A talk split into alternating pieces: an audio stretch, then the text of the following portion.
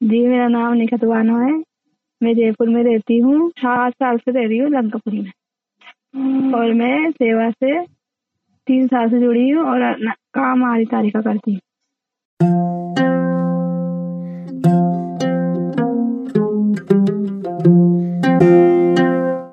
आरी तारी की शुरुआत 12वीं सदी में हुई जब भारत में मुगलों का राज था। समय के साथ कच्छ लखनऊ उत्तर प्रदेश, राजस्थान और दिल्ली जैसी जगहों ने आरी कढ़ाई की खासियत को पहचानना शुरू कर दिया। 900 साल पुराने इस कला में फूल जैसे रूपांकनों व पारंपरिक डिजाइनों को एक क्रोश की सुई जैसे दिखने वाली सुई का इस्तेमाल कर लकड़ी पे खींचे हुए कपड़े पर बनाया जाता है। सेवा राजस्थान जयपुर में 141 आरी के कामगारों के साथ काम कर रहा है। और हमारे संग आज उनमें से एक कारीगर निखत बैन जुड़ी हैं। चलिए सुनते हैं उनकी अनुभूति। जैसे कि हम छोटे थे तो हमारे चाचा करते थे काम।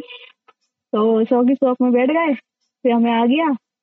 जैसे स्कूल, छोटे छोटेपन में स्कूल जाती थी मैं, स्कूल से आते ही टाइम जो भी मिलता था ना तो ऐसे बैठ जाते थे हम। बहनें भी बैठती थी, जैसे कि शौक शौक में बहनों को भी आता है। वो तो तो शादी हो गई सबकी। छोड़ दिया सबने। तो बड़े हुए तो करना चालू कर दिया। फिर इनकी हस्बैंड की इनकी डेथ हो गई तो फिर वो ज़रिया बन गया हमारा खाने पका, जैसे रोजी रोज़गार बन गया। फिर करना ही ज़रूरी है हमें तो। यही कि पैसा नहीं है इसके मेहनत के हिसाब से। बाहरी काम है और पैसा नहीं मिल पाता तो दिल नहीं होता करने का फिर। पर कर मजबूरी करना पड़ता है। करना पड़ता है क्योंकि वही देते हैं ऑर्डर भी। कभी घाट हो जाता है। कहाँ मिल पाते। बीच वाले खा लेते हैं।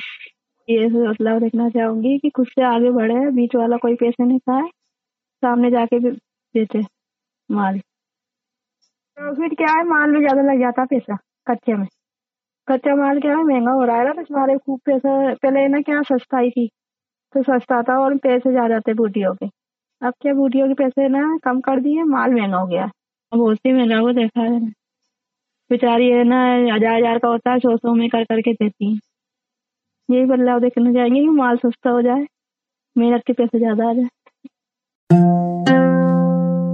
सुबह उठ के बच्चों को तैयार करती हूँ स्कूल के लिए, फिर खाना पकाना करती हूँ, फिर वो काम आधी तारी का करती हूँ, फिर रात हो जाती है, जैसे ओवर टाइम भी आता है तो करना पड़ता है।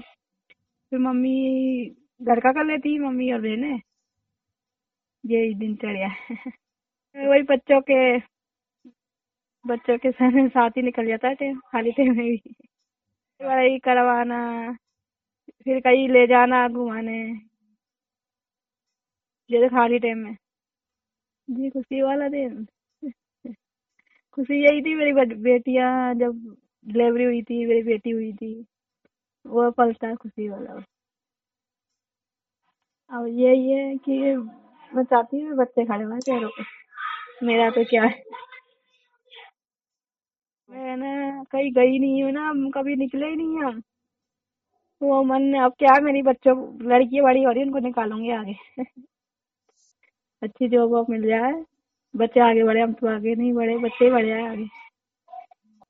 फिर वो मैं मैं देख लूँगी अपने आप को। हाँ यही है, बड़ी लड़की तो यही कहती मम्मी तो पढ़ाई करूँगी को फिर जॉब करूँगी। मजदूरी में पैसा ही नहीं मम्मी। ये कहती है उससे। आज के समय में आरी तारी के कारीगरों को काफ़ी कठिन चुनौतियों का सामना करना पड़ता है।